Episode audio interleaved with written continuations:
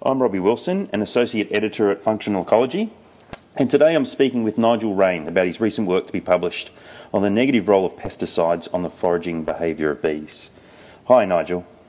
Hello, Robbie. First off, could you tell us a little bit about why bees are so important to ecosystem function? Well, bees obviously provide uh, the pollination, which is a critical service for, for ecosystems, both in terms of crop production. Um, so crop pollination is massively important. We think about approximately one in three mouthfuls of food um, that we eat as humans is, is reliant on insect pollination, and that's primarily bees. And we know that um, more than 90% probably of, of flowering species uh, rely on some form of insect pollination. Um, so that's uh, it's a really important uh, function that they provide. Yeah. So your studies indicate that pesticides can affect the foraging ability of bees. How do you go about measuring the foraging performance of bees?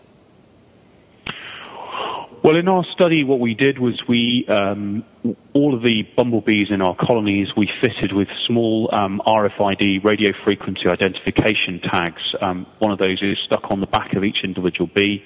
They're very, very small and they're very light, so they don't affect the flight performance of the bee, but they're uniquely coded so that when they pass under a reader, um, that we can tell when that individual has, has, left the colony to go out foraging and when it comes back. And that gives us an indication of how much foraging the, the bee has done, how much time it's been outside the colony.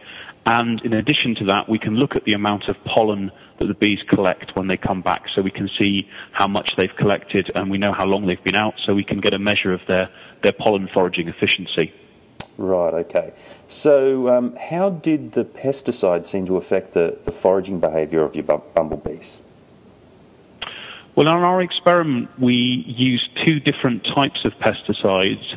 Um, one, um, a neonicotinoid, and the other one is a pyrethroid pesticide, which are applied in different ways.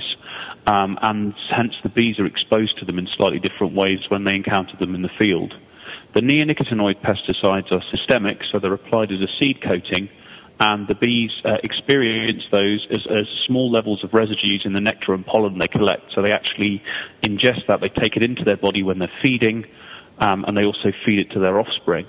The pyrethroid is sprayed onto the crops, so there's residues on the flowers when the bees are visiting them, and so they get uh, contact exposure to those pesticides so the, the, the exposure is on the outside of the body, on the outside of the cuticle. The neonicotinoid pesticide imidacloprid that we used um, actually affected the individual foraging performance of, of the bees. So what we found under normal circumstances, bees go out and they learn about the world, they learn about flowers and how to handle them and extract pollen effectively. So that you would expect normally uh, bees to, uh, to, to get better at pollen foraging. What we found in our study um, was that the bees actually, when they were uh, when they were exposed to this imidacloprid neonicotinoid pesticide, they didn't improve at all. In fact, they got slightly worse as they uh, uh, as the experiment progressed. Mm. And overall, we found that the the individuals that were, were treated with the pesticide um, were less good at collecting pollen um, and the colonies in which they, they were living were bringing less pollen in. So that mean, is a limiting factor for the um, amount of uh, brood, the amount of young bees that they can raise, because the pollen provides protein and, and lipids for, for, for, which are right. essential for larval growth.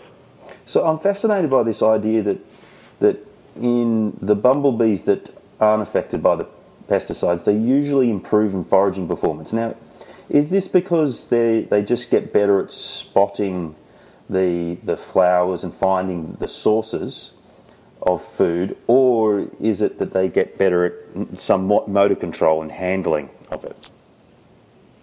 Well, I think it's probably both actually. Um, so we have done earlier experiments where we've been looking at um, at bees and ha- how they forage in, in the field. And if you look at how they handle individual flowers, you see as they get more experience with those flowers, they become quicker at handling them to get the same rewards out of them. And that happens very quickly if they're foraging for nectar. It happens a little bit more slowly if they forage for pollen, but they, they improve visit on visit over maybe a few hundred flower visits until they get really quite adept at, at taking the, the pollen out of flowers. But also they obviously learn about the local area in which they're living, um, where the flower resources are, and which ones are the most rewarding at particular times of day. So they may have found a patch of flowers yesterday, but found it at the wrong time of day, so that the, the amount of pollen in it was quite low, but they, they go back to it maybe the next morning and find that the pollen levels in those flowers are higher again. Um, right. So, so they have to they have to do quite a complex task and keep track of all these different resources and how they vary both um, over the course of the day and, and also over spatial um, uh, over different places in different locations and also over over daily um, over different days.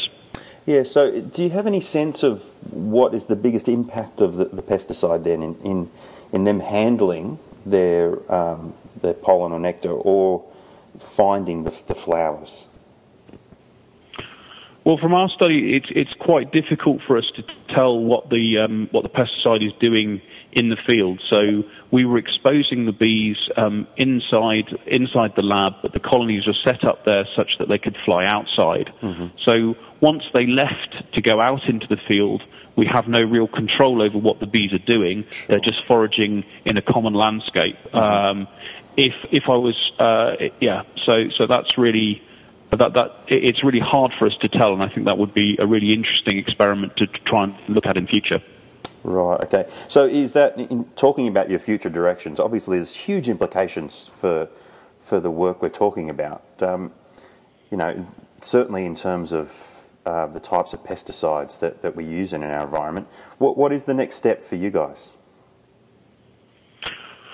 Well, the, this is one of only very few studies so far that have looked at sort of combined impacts of pesticides uh, on bees and their, their behaviour. So a, a, lot of studies so far have really really focused on um, the lethal impacts of, of, pesticides and at what level do we see uh, bee die-offs. Clearly, what we're, we're trying to get at is, is a field realistic scenario where um, the, the levels of pesticide that the bees are actually encountering uh, when they visit treated crops, um, what possible behavioural impact are they having on bees, and what might uh, what what impacts might that have for the future in terms of the behaviour of those individuals, how that feeds into the the uh, growth and success of the colonies to which they're a member of. If you're talking about social bees like bumblebees and, yeah. and honeybees, and, and how that translates into into population survivorship and and uh, and the pollination sort of declines of pollinators that we're seeing as a global phenomenon. Do you think it's too early to tell what sort of effect these um, pesticides are having on a colony level? That's a really interesting question. So what we're, what we're seeing is impacts uh, uh of these uh, of these uh, relatively low concentrations of pesticide on the behaviour of individuals, and clearly that is having an impact on on the colony as well. So all, of those individuals are required for normal colony functioning, and if all of them are even slightly impaired, or even a, a, a proportion of those bees are slightly impaired, we might expect an impact on colonies. And that's that's entirely what we found in this experiment. We found that um, in terms of the pollen foraging, uh, individuals were bringing in less pollen in the imidacloprid treated colonies, um, so those colonies actually tried to send out more bees to compensate for that, that um, individual impairment. So they sent more bees out to go and find pollen to try and deal with that shortfall in pollen coming in to feed the larvae. Um, and, and as a corollary of that, so what happens is you send more bees out, you're likely to lose more bees because they're doing a more dangerous job. They're going out into an unpredictable environment mm-hmm. with more predators and more chances of getting lost. So you're actually increasing the loss rate of your workers, which also has an impact on colony growth and success. So um, yeah, there, there, there's a clear linkage between the impacts on the individuals and how that's feeding into colony function. Right, it's something that I've not really thought of before, which is that a proportion of the foragers that head out actually get lost. Is is this mm-hmm. quite common? Yeah, this is pretty common, uh, and it, it, varies quite a lot depending where they are, um, uh, in uh, what, what, the local sort of predation pressures are, how variable the weather is. But certainly, we know that's quite quite a risky thing. Um, in honeybees, for example, um, the, the, the workers will all become foragers at some point in their career later on in their life, and they do that because of this this high level of, of attrition of bees that go out. In bumblebees, the situation is slightly different. the larger bees, the larger workers in the colony, tend to be the ones that go out foraging, but they will do that from um, from a few days after when they hatch out from the pupa. Um, so they, they might actually have uh, quite a long career as a forager um, if they if they manage to keep going. Yeah. Okay. Well, thanks, Nigel, for sharing your work with us today. It's important work, and um, uh, good luck in the future. Thank you for thanks for your help.